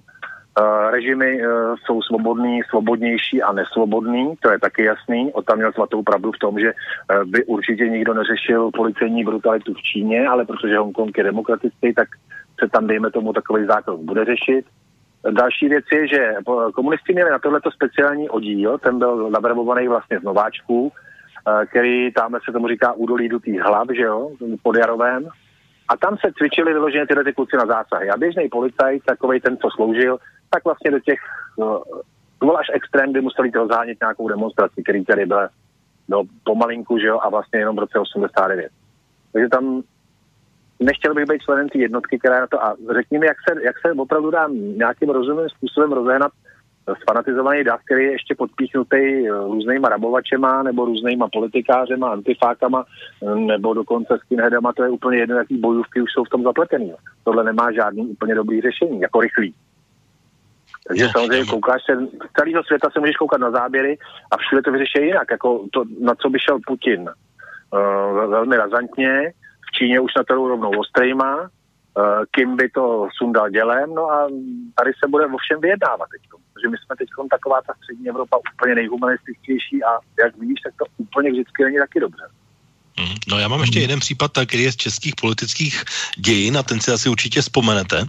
A když jsme se bavili o těch různých, jestli je lepší vyjednávání nebo tvrdý zásah, tak asi si vzpomenete před 15 lety uh, Jiřího Paroubka v roli premiéra no, a zásah policie na Čekteku, tak to bylo takový přesně stejný, stejný, stejná věc, že vyjednávání nikam nevedlo a tvrdý zásah potom způsobil to, že Jiřímu Paroubkovi tohle v podstatě už ta generace dnes o 15 let starší nikdy nezapomněla a vždycky se na to vzpomene jak, jako úplně ten ostrašující příklad, jak by se tahle situace měla řešit. Tak tohle je srovnatelné, Martin. Ale nikdy bych to neřekl, jo. Nikdy bych to neřekl, protože Paroubek byl pro mě, já jsem ho znal, já jsem, on chodil jíst do pizzerie, kde já jsem ho často míjel, jako. Ne, ne, nebyli jsme žádný kamarádi, ale znal jsem ho, byl jsem u něj metr třeba, že jo. Uh, tak tady zrovna, vem si, že prostě uh, probíhá akce, která není úplně asi, úplně to nebylo legálně ošetřený, působí velikánský hluk, a to já jsem na hluk velmi tolerantní, že jo. Uh, teď ty jim chceš oznámit, že prostě v 9 nebo v 10 hodin tady už nebude ani ně, uh, nikdo se s tebou nebaví, přijde ta hodina a tak buď ty policajti budou úplně prosmít, ta, to zásahový komando, seš na cizím pozemku, akce není schválená, uh, a tak buď to, buď to neřešíš a pak jsi úplně směšný, anebo prostě vydáš, vydáš příkaz nějakému zásahu, ta policie začne zasahovat. Do toho samozřejmě proti tobě jde nějaká partička, velmi početný dav lidí, který buchví, co předtím vykouřili a vypili, že jo, takže se nechovají úplně úplně jakoby mm, nejsou úplně v pohodě a máš velikánský konflikt. A Paroubkovi to teda prohrálo, prohrálo volby asi, nebo prostě ho to do jistý míry zkompromitovalo, což tady účel světil prostředky, kdy jsem ho fakt neměl rád, ale v tuhle chvíli ten Paroubek, co měl dělat jinýho? Nebo takhle Paroubek, jeho, on to jenom schvaloval, že tohle to musel nařídit minister, policejní ředitel nebo někdo takový, to velitel zásahu to musel nařídit. Ale v podstatě to bylo jako právně čistý. Tak o to, ty vzpomínáš taky na Ček, tak?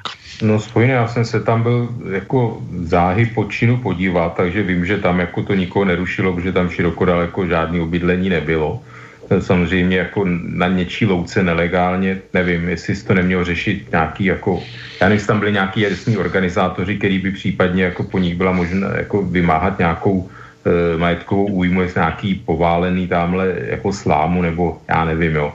E, myslím si, že to asi nebylo úplně přiměřený, nevím, myslím, že se to jakoby asi dalo řešit jinak, byť samozřejmě jako nějaká výstrha, protože těch akcí v té době to bylo takový jakoby trend tohle, dělat, eh, takže nějaké jakoby porušování, narušování soukromého vlastnictví to bylo asi, eh, jako určitě v žádném případě se to nemělo nechat jen tak, jo, otázka je zase ten zákrok. A jinak střílet, jako, co dělat s davem, tak jako můžu házet, dělbuchy se hážou, používá se slzný plyn, případně u nás ještě nebylo použito gumové projektily, jo, takže do těch jako ostré střelby tam máme hodně daleko, myslím, že nebo případně nějaká vodní děla by to už teda evokuje takový ten doby před 89. Takže myslím, že těch způsobů jako ten nějaký eskalační žebříček jako je širší, než teda nedělat nic a střílet jako rovnou něčím no, ostrým a rovnou, to bych chtěl říct. Potom jenom tady ten Černoch, co znásilnil, jo, tak já tam bych jako už budeme muset končit. Pardon, nemluvil o rasismu, to víme jako z jiných případů, že prostě nějaké jako psychické narušení, že vede k různým, jakože se vyhýbají kriminálům a chodí do nějakých léčeben, kde, kde se kde pak to vůbec jde tahal to, že nějaký rasismus a humanita a tak dále. Bo humanita ano, ale ne v souvislosti s rasismem. E, a k tomu Hongkongu jenom ještě, jakože kdo co dělá, třeba to vnímat, co se v Hongkongu děje, že prostě v Americe tady to povede k něčemu, jako k nějakému pozitivnímu vývoji, aspoň doufám.